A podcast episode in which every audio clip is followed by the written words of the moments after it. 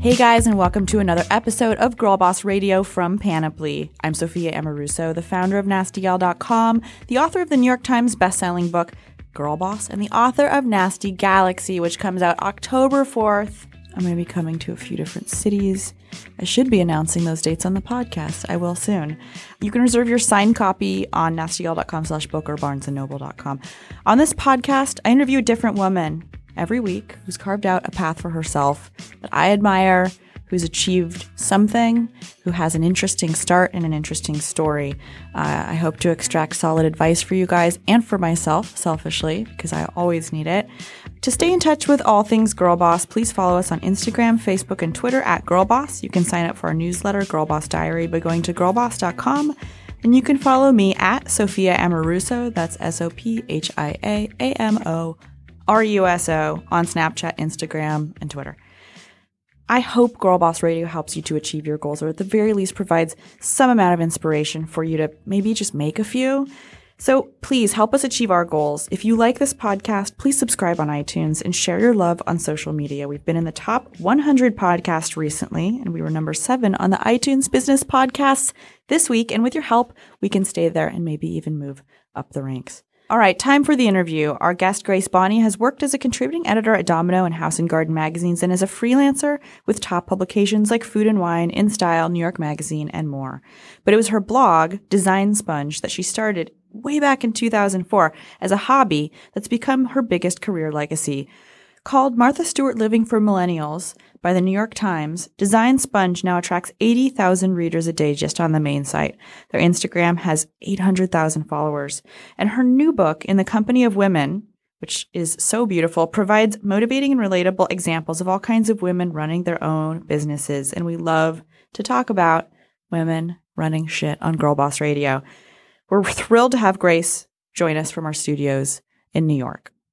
Grace, welcome to Girl Boss Radio. Thanks so much for having me. Yeah, thanks for being here. Well, actually, you're not here. You're in Brooklyn, um, where our listeners know that a lot of our important guests on the East Coast join us.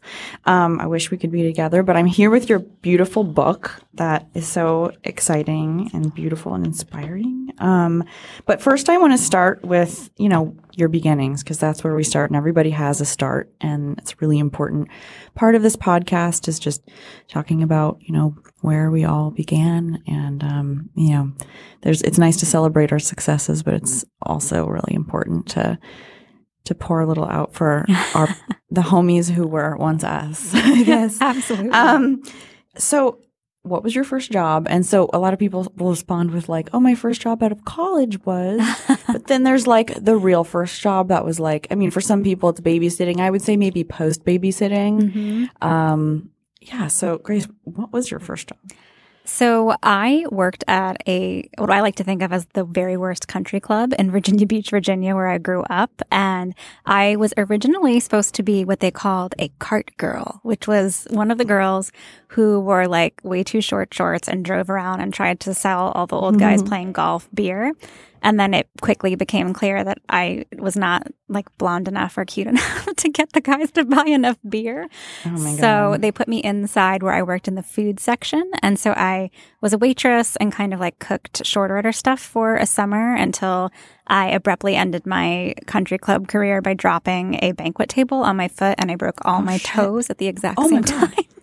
Oh my God. And and that was it. So that was my very first job, and it ended quite dramatically. Are your toes okay now? They're totally fine. It turns out okay. that when you break all of them, there's just nothing to do because you can't tape them to anything. So oh my I God. just like discovered Demerol and a boot, a moon boot, and and had a really great week. That sounds nice. Yeah, and like yeah, you can like eat whatever. Right? Yeah. um, you had a first job after college. Was that any better? Did you break any toes? Um, No broken toes at the second job, but lots of drama. I was, which was the weirdest title ever, officially called the Ministress of Information for cool. a record label called Rope-a-Dope, which I believe is now defunct. And it was sort of a like white kid hip hop and jazz label. And when I went there, they were about to start doing the solo album for Mike Gordon, who is better known as the Phish player, the bass player from Phish. And I was a recovering hippie at that point. And I jumped at the chance to work on that album and really enjoyed it, but kind of quickly became disillusioned with um, just everything about the music industry. And so that job uh-huh. was, was short-lived. And from that, I went on to design P R and kind of never looked back. Wow, cool. Rope-a-Dope. That's like, it's like an S N L name for um, for a record label like that. It's kind of amazing. And so what was the college experience like for you? Do you feel like your college education um, helped direct you into what you're doing today? No. um, none, none of the above. I, no, I um I kind of jumped around. I went to N Y U for a year and a half and fell in love with New York City, but really didn't enjoy my school experience. And so I wanted to transfer after the first semester. My parents, which I'm glad they did, forced me to stay and said, you need to really give this a shot. And then when it became clear I had given it a shot and still didn't like it, I transferred back to a very small school in Virginia where I'm from called the College of William and Mary, and ended up thinking I was going to be a writing major and then didn't really love that program. So I switched to fine art, where I kind of did my best to cobble together something that was part art history and part fine art. And it was okay. But I, I think I spent all four years feeling like I didn't quite ever fit into the school, because I spent half of it at one school and half at another. And I just mm-hmm. never fully blended in. And then I ended up getting a radio show, which was all jam bands all the time. Mm-hmm. and uh, that's when I started making a lot of hemp jewelry by myself. Uh, so Amazing. it was it was a fun time, but it, I don't think I had a very typical college experience. But that kind of became important to me, because when I graduated and couldn't quite find my people or my place in New York City, mm-hmm. I think building my website kind of became my attempt to create that community I hadn't felt before. That's so interesting. I feel like that's what happened to me. I moved around a lot. I mean, I didn't, I spent some time in community college, but yeah, yeah when you're that age, you think you're going to find your tribe. And I do think some people may, um, and they have their like sorority sisters and they all like grow up together and then they get married together and then they have kids together and however that works. But like, then there's the rest of us who just don't fit in as much as we try, wherever that may be, even if there's people with like the same music taste or interest or course of study or political beliefs. And that's like a really lonely thing to continue to grow out of. I mean, clearly you had a hippie phase, but do you feel like you've almost like lived many lives in terms of like seeking in that way before you kind of built your own like safe haven with Design Sponge? It's, that's really, I've never thought of it that way, but that's really true. I think I have really kind of what felt like lived lots of different lives, because I think I so desperately wanted to be a part of a group and mm-hmm. kind of fell into that with the hippie group because it felt so easy to sort of immediately belong. It's just like you join kinda, the drum circle. Yeah. It's like you just wear a certain type of clothes and throw on some hemp and like you care about like the environment and listen to Phish. And that was all easy to do. And I think I was always looking to replicate that in some community and just never quite felt at home. And and even to this day, I still don't think I feel that way with any social group. I think I do in my work life, but um, I, th- I think it's just some people, that's just never going to be a thing. Like not everybody finds like a huge group that they fit into, but I've I've worked really hard to build like a small friend circle of people I really trust. And, and we all have like similar values and interests and things, but I think none of us would have probably been friends in college, which I always find really interesting. Mm-hmm. Yeah, I think that's like usually the case. It's pretty funny. I want to talk about rejection and just like, you know, your experience with it. I mean, I feel like there's the rejection that really happens and then there's just when we don't fit in, and that's like a different type of rejection. But were there any moments where you just felt like totally rejected, dejected? What am I doing with my life prior to, you know, starting Design Sponge? Oh, yeah. My senior critique of college, um, I had, I think, four or five professors because my fine art department was really small. And when I had all my work on the wall, it, we all went around for our final grade. And this one professor looked at me and just said, "This is awful. You're never going to be an artist and you don't have any talent." And just Jeez. Flat out said that. And I like tried so hard to hold like angry tears back and just kind of ended up like swallowing them and then walking into the hallway and bursting into tears. And I was really lucky that I had this one professor kind of pull me aside, and she said, you know, the way he said that was not great, but like, I think his point is, is that I think you have a good eye, but like being an artist is not going to be your path, which I think I kind of always knew, but I was so desperately wanted to be around creative people all the time. And I loved to write. Mm-hmm. And that's just not a degree. Like no one can just give you a degree and like really wanting to be around artistic people and write about them. Yeah, so, curating stuff. yeah. So I th- that just wasn't a thing yet. So I, but I think that yeah. moment of her telling me like, hey, take this for what it is and use it as fuel to, you know, prove him wrong, basically. And that really did kind of fuel me for the first few years of Design Sponge, was just this desire to prove that I had something to say and could hang with the creative kids, even if I wasn't, you know, one of them necessarily. Do you feel like you had to prove yourself, like when you are around artists or designers or people who know what an S-curve is or, um, I don't know. I feel like creatives can be really nerdy about their technical prowess, which even when you do become part of that world, you can find yourself like not taken seriously because you're not like in the thick of uh, adjusting raw files like every day or something. Do you know what I mean?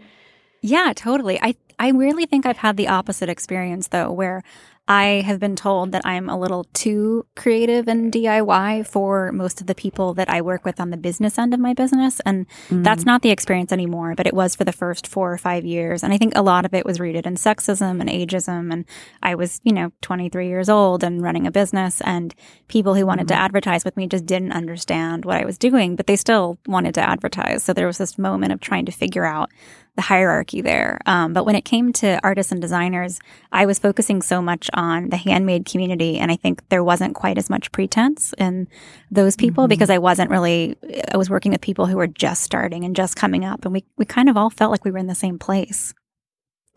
So tell me about Design Sponge and the genesis of Design Sponge, what the, you know, world was like. What year did you found the company? In two thousand four. Yeah, I mean, that is, what, twelve years ago. That's amazing. There's, I don't think I've had a woman on this podcast who's been running a company that long. I think we inched towards a decade with Melissa Biggs Bradley, mm-hmm. but that's incredible. What was the world like in two thousand four, and how has running Design Sponge changed since then? It's interesting because I think if I tried to start what I did, the Design Sponge now, it wouldn't have been nearly as successful because the community has completely changed. Um, I started it primarily because I wasn't seeing the type of design and art that I wanted to see um, represented in mainstream media or T V or magazines. And so I decided to start the blog to write about the things I was seeing. And I was living in Greenpoint. It was in Brooklyn. It was two thousand four and two thousand three. I'd been there as well. And I was just taking pictures of student shows and people's garages. And they were making furniture out of found materials. And they were like casting takeout containers and porcelain. And it was just this kind of fun, inventive time period, and the rest of the media world hadn't really taken notice. And so I was just walking around with like a point and click camera, taking pictures and writing about it on my blog. And I was way too informed by political blogs. Like I loved Wonkette and was really into that site. And so I kept trying to write with this like very snarky tone that just did not work for me. So those first few years, I think I spent a lot of time trying to figure out what my voice was supposed to be until I figured out what felt right for me. Um, but I just wanted to create a place where I could talk about the things I liked. And my honest to goodness goal was really to just use that blog to maybe one day get a job at a magazine. And mm-hmm. I really thought that the magazine world was like the safest place to ever be. And it wasn't until I ended up actually getting a job at a magazine after I'd had the blog for a few years, and then all those magazines shuttered, that I realized that print wasn't quite the stable place I thought it would be. That's so interesting. And so when did you decide to bring on your first employee? When did Design Sponge become something that was ad-supported? How did you how did you do it in the early days? We, I mean, I took on ads almost pretty immediately because at, at that point there wasn't sort of any strong ethical objection to them. I think we were all just totally enamored of the fact that someone would p- want to pay us to put something on a page. Um, so I think I took ads maybe like six months after starting the site, and they were very small. And I think maybe like someone paid me like two hundred dollars to put something up, and I just couldn't get over how exciting that was. And mm-hmm. then I think maybe three or four years into running it, there was a whole movement um, of people who put badges on their website that said ad-free blog. And it was like mm-hmm. this very staunchly anti-consumerism thing that was happening, which I totally understood. But I also, from an early point in that job, realized that there was nothing wrong with thinking your time and your voice was was worth something. And so mm-hmm. I kind of always focused on how to make that a, a real part of the business. And then in two thousand seven, when all of the magazines started closing that I was writing for, I realized that the blog might actually be something worth putting more time into and not just sort of a side job. And at that point, I realized I'm by no means an expert in all the fields I would like to talk about. So I reached out to people who were friends or people I admired and said, you know, you're really great with food and drinks, or you're really great with D I Y. Like, would you want to come write about anything? And I just totally gave them free rein and split the ad money with everybody just evenly. And that's how the team began. That's so nice.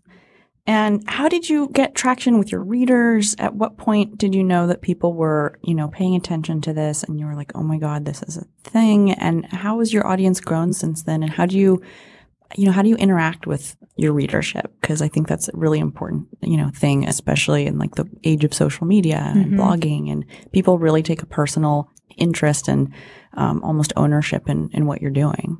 Oh, they do. That's that's a very real thing that I think I, I both struggle with and enjoy um, at certain times. And I'm still the only person who runs all of our social media, and I'm the person who answers all of our comments um, and moderates most of our comments.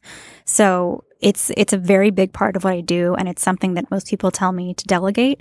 But I feel really strongly about sort of still being the the voice that people hear from and trust. So that's really important to me, and it, it means it takes me longer to get back to emails than I would like, but I still try to get back to all of them. So really being engaged across every platform is something that I care about a lot. But in mm-hmm. terms of growing the site, it's kind of grown in fits and spurts. And I definitely benefited from being an early adopter, because when I started my blog, there were maybe four other home blogs. Like, I think Apartment Therapy was like maybe a year in, and there was a Canadian blog called Moco Loco that was maybe a year in as well. And when there's only four or five places to choose from, I mean, it's just easy for the four or five of us that are there to kind of get the bulk of the traffic. But I had kind of a bumpy start, because there was a story in the New York Times written about, you know, this weird thing called design blogging, and they profiled a couple of us, and a like pretty overzealous copy editor realized that I worked in a P R firm, and so decided to caption my picture that Grace Bonney doesn't disclose the fact that she's paid by her clients to write about them, which was not true in the least bit. And it, I had actually had my job made very clear that it was sort of in jeopardy because I had a blog, and it made uh, my boss uncomfortable, and she didn't like that I was kind of being a little sassy talking about designers. And so I was kind of told to never mix those two things.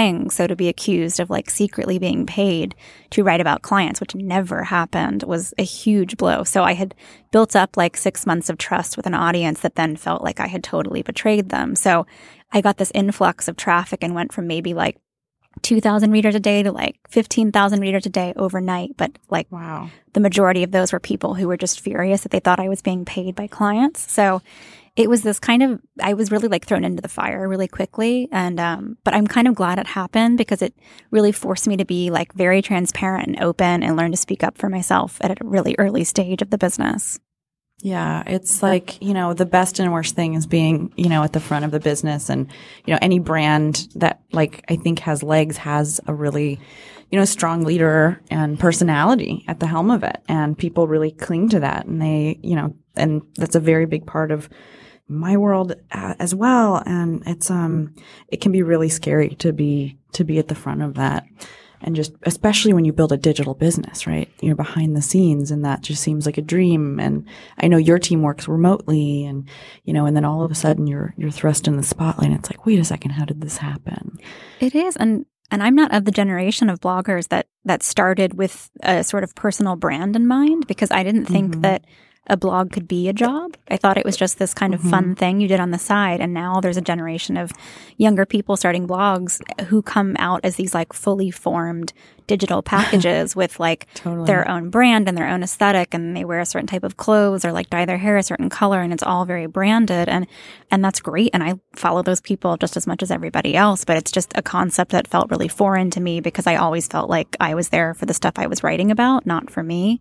And mm-hmm. so it's been it's been a difficult adjustment to realize that like inserting myself a little bit into the content is actually quite important because it keeps the sort of old school personal side of the blog there. Absolutely. Um, how big is your team today? Our full-timers are less than, I think there's three of us. And then the part-timers are, I think at this point, a group of twelve. And we're always kind of waxing and waning with freelancers because I've really come to accept after twelve years in the business that when you work with people who are primarily like under the age of thirty, there's just a lot of turnover. And mm-hmm. people who come in to blog staffs now, I think very much are there to learn and take that information to start their own business. And mm-hmm. that was really, it's still, it's still really difficult for me, but it's something that I've kind of accepted a little bit more, that we're going to be a launching pad for people to start their own blogs or their own businesses. And at mm-hmm. this point, I'm kind of happy if I can keep someone for like a year and a half and then have them uh-huh. move on, which is, it's difficult, but it's, I think it's just yeah. part of working online. I, I, I think I agree. I don't feel like I've heard anyone really articulate that because it's such a, nobody really has opinions about it. No one's even talking about it. But, and I guess that's part of why, you know, your book is so interesting. And I want to get into, um, you know, talking about your new book that's coming out, these women that are doing interesting things and freelancing or are creatives. And, you know, we have, a, I mean, so many women on this podcast who are entrepreneurs. Um, it's like, it really is the thing that's happening. And everyone who's, you know, left Nasty Gal, I mean, I swear like everyone is now a freelancer or has started their own business. I can't take any credit for that. Um, I feel like it's going to be really interesting what happens even economically in the next like ten years um, because everyone's freelancing. And it seems, you know, it sounds like you work with a lot of freelancers. Do you have any tips for someone who's getting into freelancing from the side of the employer or even, you know, as someone who's done some freelancing yourself? Like what What tips would you have for someone who um, who's going into freelancing? Oh, I have so many. It's it's it's hard because I understand both sides of the equation because I remember what it was like to be a full-time freelancer, and now I know what it feels like to have to pay like full-time salaries and benefits and insurance for people when they're full-time. So it's a give and take. I think from the employer perspective, the biggest lesson I'm, I've learned with freelancers is that you need to set very clear boundaries about what you expect and sort of where the line is with what's acceptable and what's not. Because I think when people are mm. freelance, a lot of times things like deadlines feel really squishy and, you know, people feel like because they could start their own website at the drop of a hat, they don't need to have their work edited or to have their voice questioned in any way. So for us, it's been a slow process of defining what we need and this the sort of tone of voice that we prefer, uh, which is one that's very inclusive and compassionate. And that's not something everybody, that's not how everybody writes. And so it's been a process of kind of explaining that like, hey, if, if you're going to write here, this is this, this is the language we use, this is language we don't use, and if that doesn't work for you, then this isn't a good fit. So defining those boundaries has been really important for me on the business end of things. But as a freelancer, what I honestly really wish I had done earlier on was do some research about what was typical to be paid at any given place. And now there are so many good resources. There's a website, I think it's called Who Pays What. And it's just this kind of anonymous listing of who's been paid what to write for different outlets, whether it's like a website mm. or a print magazine. And it's fascinating. And people will upload pay stubs. And it just kind of gives you a good idea of what the average cost per word is to be a writer. And I think I get a lot of younger people coming in who expect to be paid like, you know, what breaks down to be like one hundred fifty dollars an hour. And I'm not paid Jeez. That much. And not that people don't deserve to be paid that, but the reality of writing for the internet is that, you know, the heyday of Condé Nast pay scale just doesn't exist anymore. And so you mentioned having um, some boundaries in terms of, you know, working with freelancers and deliverables and style. At some point, did you put together a style guide? What kinds of tools do you use to actually manage the voice and um and like the execution of your vision? Um yeah sure so I like to joke that Design Sponge is pretty much powered by Google, and we do everything through a Google Doc, through GChat, or through um, an app called Boomerang that like makes my email life so much more manageable. Um, and because our team is one hundred percent remote, we have to find times that work for all of us to meet and talk. And I've, I've found that sort of being able to see everyone face to face, even if it's just once a month, makes a huge difference in terms of team morale. So those are the tools that I use the most frequently. So this is your second book. It's called In the Company of Women. Tell us a little bit about this book. Sure. I'm I'm honestly, this is the thing I'm happiest about in uh, the twelve years I've run Design Sponge. And it's the first book I've written that's not what I think maybe people would expect uh, because I originally began as an interiors blogger. And this is a book of business sort of inspiration and advice. And what inspired it was really realizing that I think maybe six or seven years into running Design Sponge, I discovered that I was far more interested in the people behind the products than the products themselves. And so I started an in-person event series called Biz Ladies, where I traveled across the country and we arranged these evenings where women who are running their own creative businesses could come get free advice on everything from legal matters to wholesale. And then that turned into a weekly column called Biz Ladies because I just couldn't afford to travel around the country on my own anymore. And then that column really became the most fulfilling part of the website for me. And I realized this whole community of handmade makers and, you know, artists and sort of upstart designers, they all wanted to talk to each other and see each other represented. And I just wasn't finding a book that would tell their stories in a way that felt right to me and that, that felt accurate, because there were books about people's workspaces and sort of creatives, but so often they really kind of only depicted the same type of person, which was kind of a young, thin, straight white woman. And I really wanted to see more people's stories and faces reflected. So that turned into this kind of whirlwind two-month project where we went around the country interviewing over one hundred women and took these incredible portraits um, that Sasha Israel took. And um, the result is this book that I feel like really represents everything I believe in so strongly right now. That's so cool. Tell me about your book tour and what you're planning and what it's like to put a book out, because it's not something that I've really talked about. Maybe it's at some point I will, but it's a really unique thing. Um, the publishing industry is in some ways antiquated, but also really exciting because you get to meet so many people. Um, what's that like for you? It's interesting. This process was completely different than the first book process. Um, both of my books came together really quickly um, because I just I tend to prefer to kind of wait to the last minute and use that motivation to get things done. Um, and I worked with the exact same publisher, um, Artisan Books, and this book they were so supportive of that they really kind of just let me get it done on my own schedule without interfering. And so the production process was, it felt like writing a blog. It just felt like gathering information, talking to people, being very involved in the production, and then handing it over to, of all people, my in-laws, who happen to be book designers and are incredibly talented, and they designed the book for us. So this process was really enjoyable. The first one was a little stressful for me. Um, and so I think for that reason, the book tour seems like a lot of fun this year, and I'm not going to overdo it like I did for my first book. I went to like thirty-three cities, I think, in two months, and oh my gosh. Just basically ran myself into the ground, and it was a horrible idea. Wow. And it was fun. I mean, connecting with that many people in person was just such a thrill that I... That's like Katy Perry or some shit. Like, what? Not quite, but I mean, the blog version of that maybe. Uh, I did ten once and I like freaked yeah, out. Yeah. And that's amazing. And I'm doing twelve this time, which for me feels like so wow. manageable and great.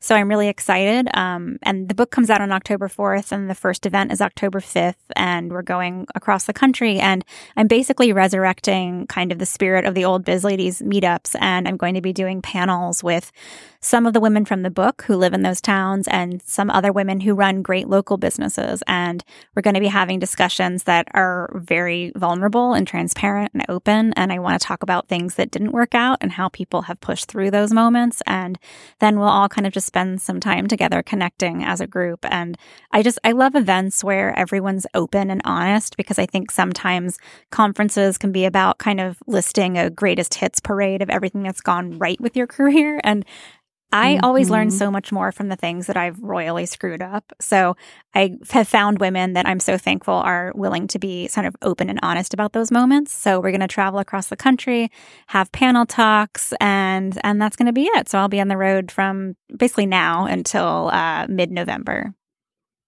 Cool.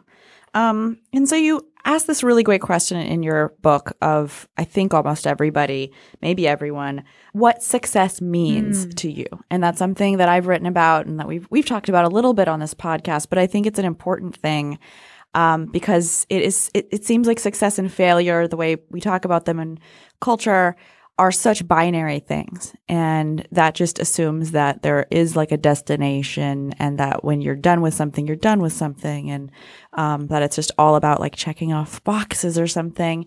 And so I'm just so curious, like from all of the women you've asked these questions of and even your own personal uh, perspective, what what do you think success is? It's and you can't see me because we're in different cities, but I've been nodding my head the whole time you were just describing that. Uh-huh. Um, I, I think what I learned from this book was that that success and, and failure are not, they're so just inexplicably intertwined, and they are not a fixed place, and life is all about movement and change. And so trying to separate those two things and trying to imagine them as permanent states you can achieve is just false. And so I, I kind of gave up on that hope, which was really nice. It was very freeing to realize that, you know, no matter how successful I felt, there were still going to be things that also felt like failure or that didn't work out. And everybody felt that, that I interviewed. And even people who'd been in business for forty plus years still felt moments of, of things not working out. So that was really, really quite important to me to kind of have that realization. And I think for me, success is maybe redefined every six months. I think some months it's just about like, do I feel like everyone on my team is happy and productive and fulfilled and respected? Like that's a goal, a goal point for me. And then in some months it'll that's be, really cool. you know, do I feel like I'm putting out content that feels important and not just interesting? Um, so it, it's kind of a shifting target. And I've learned to not beat myself up about the fact that I don't have a singular idea of what success is, um, because I think that I try to be really good about recognizing how lucky I am to have the job that I have. And so to be able to pay my bills doing something I really enjoy is that's more success than I probably even knew I could have. So everything that comes after that is just kind of gravy. You're so productive. You've done so much. What is your morning like? You know, what is it? What do you figured out that the rest of us don't? Um, are, do, are there any productivity apps that you use? Do you meditate? Like, what is your morning like? And then what kind of hacks may you have to share? um, It's interesting. I don't use any tools, any hacks, anything technological. My biggest tip for everyone is to get a dog. Um, we got two of them.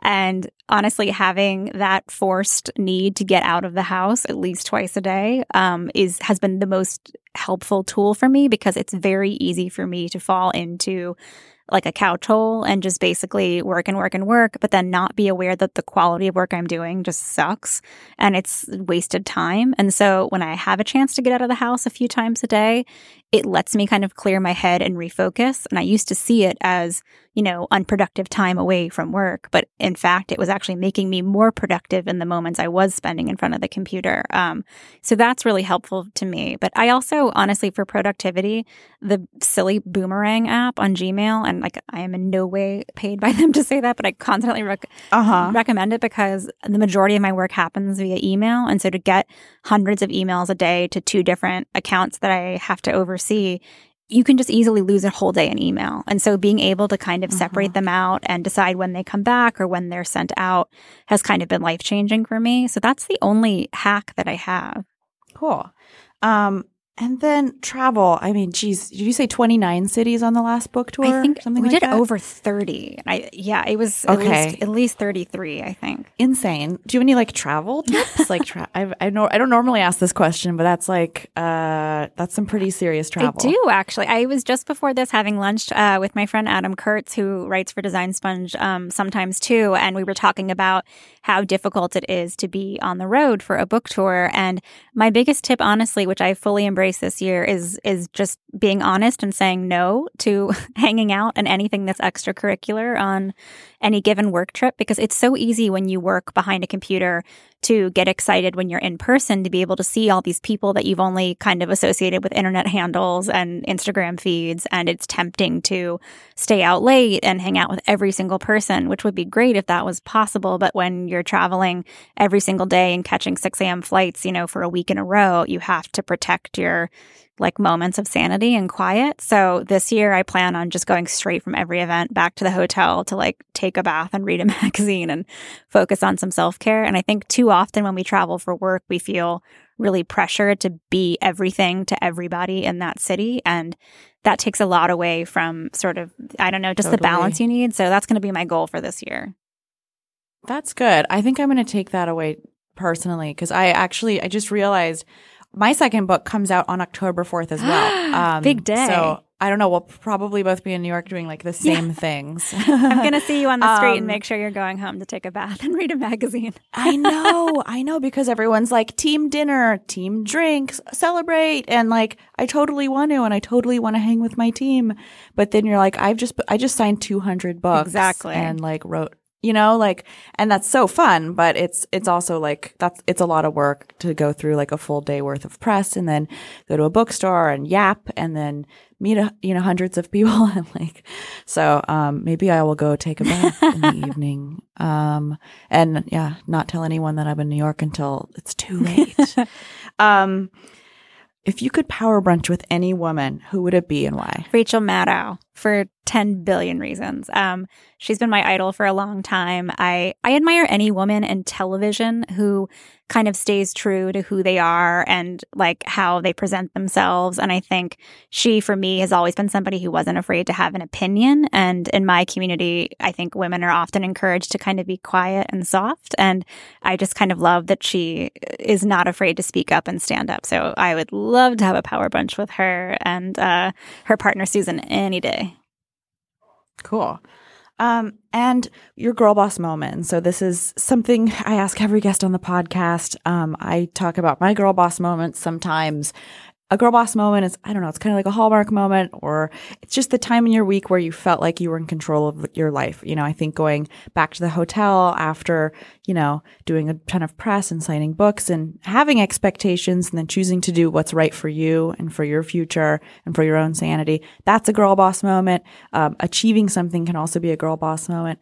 Um, When in the last week, Grace, would you say was your girl boss moment? What was it? Well, you just nabbed my first one, which was was uh, was like being able to have time to be alone on a, a book tour event. I did, did that in Savannah this week, and it felt so powerful. And even something as small as like I skipped the elevator and took the stairs up to the eleventh floor because I knew that would be the only time I had to like do a tiny bit of exercise. So that feeling in control always makes me feel like a boss. But honestly, the best moment was today. I had lunch with a friend who's written for me before. And realizing that I was able to create a platform that has been able to fund people who I admire's personal projects, that that means so mm-hmm. much to me, because I don't take a lot of time to sit back and think that we've been a part of helping people launch projects or get the word out about things that mean a lot to them and that we've been able to pay them at the same time. I, I think that's really rare in the blog community, and it's something I'm really proud of. So I'm trying to use this book tour as a chance to like slow down and think about what has happened over the past twelve years. And so I think that reflection yeah. is kind of my my girl boss moment.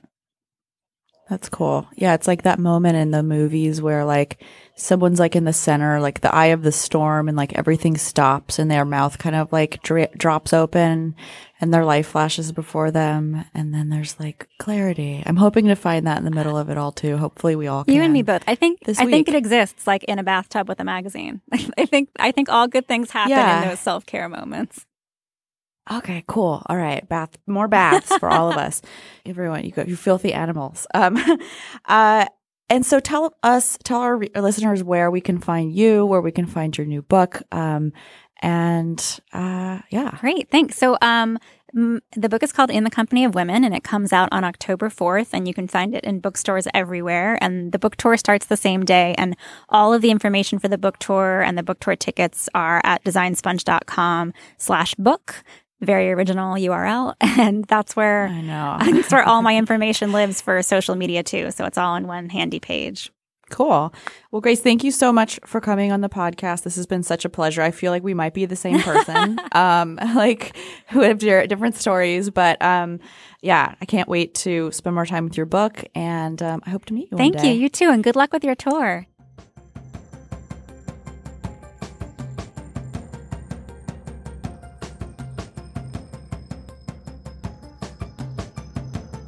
And now for some girl boss moments. We all heard Grace's amazing girl boss moment, which is one that I think we all have once in a while.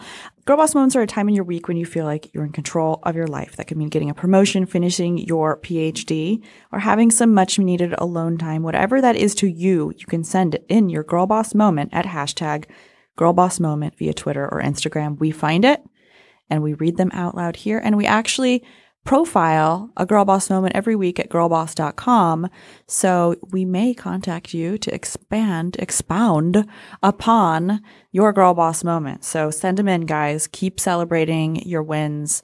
Claire Maloney at Claire McCool says, just got an appraisal report back for my buyers. Instant equity of fifteen thousand dollars. Girl Boss moment. Amazing. Chelsea Nice at Chelsea Nice says, successfully negotiated a raise and title change. I'm now a director of marketing at twenty-four years old. Amazing.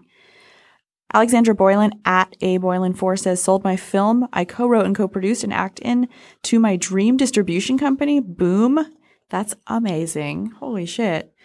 Marian Bakul Uba says, at Marian Lux Realty says, open up investment accounts for my three-year-old niece and five-year-old nephew for their college funds for their birthday gifts. That's amazing. That is like, I'm going to put that in my, the file that I don't have of gifts for children that I wish I had more reason to uh, give. Don't you guys feel like, I don't know, maybe it's just because I'm thirty-two and like want to have a family at some point. I didn't feel that way when I was twenty-five. Okay. So if you're listening and you don't get it, I totally, I get you.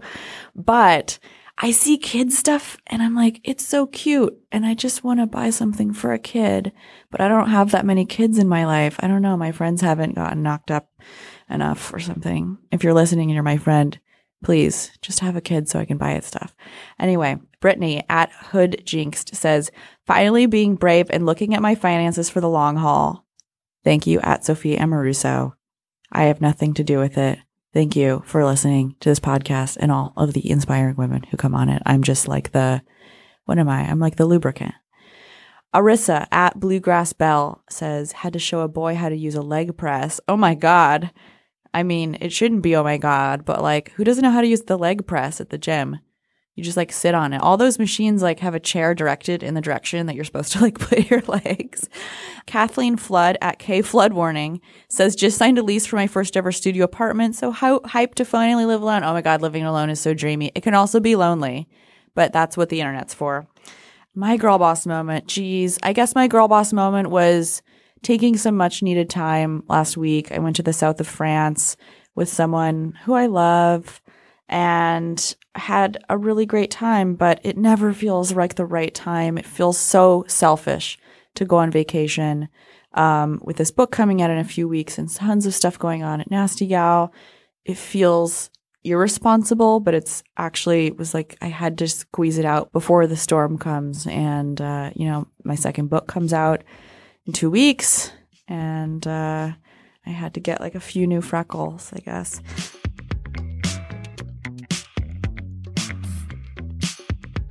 All right, guys, that was another episode of Girl Boss Radio. We will be back next week, so please tune in. Our producer is Shara Morris. Thanks also to Odelia Rubin, Kristen Meinzer, Laura Mayer, and Andy Bowers at Panoply. Thanks also to the band Phases for our theme song. I'm Sophia Amoruso. I'll talk to you next week.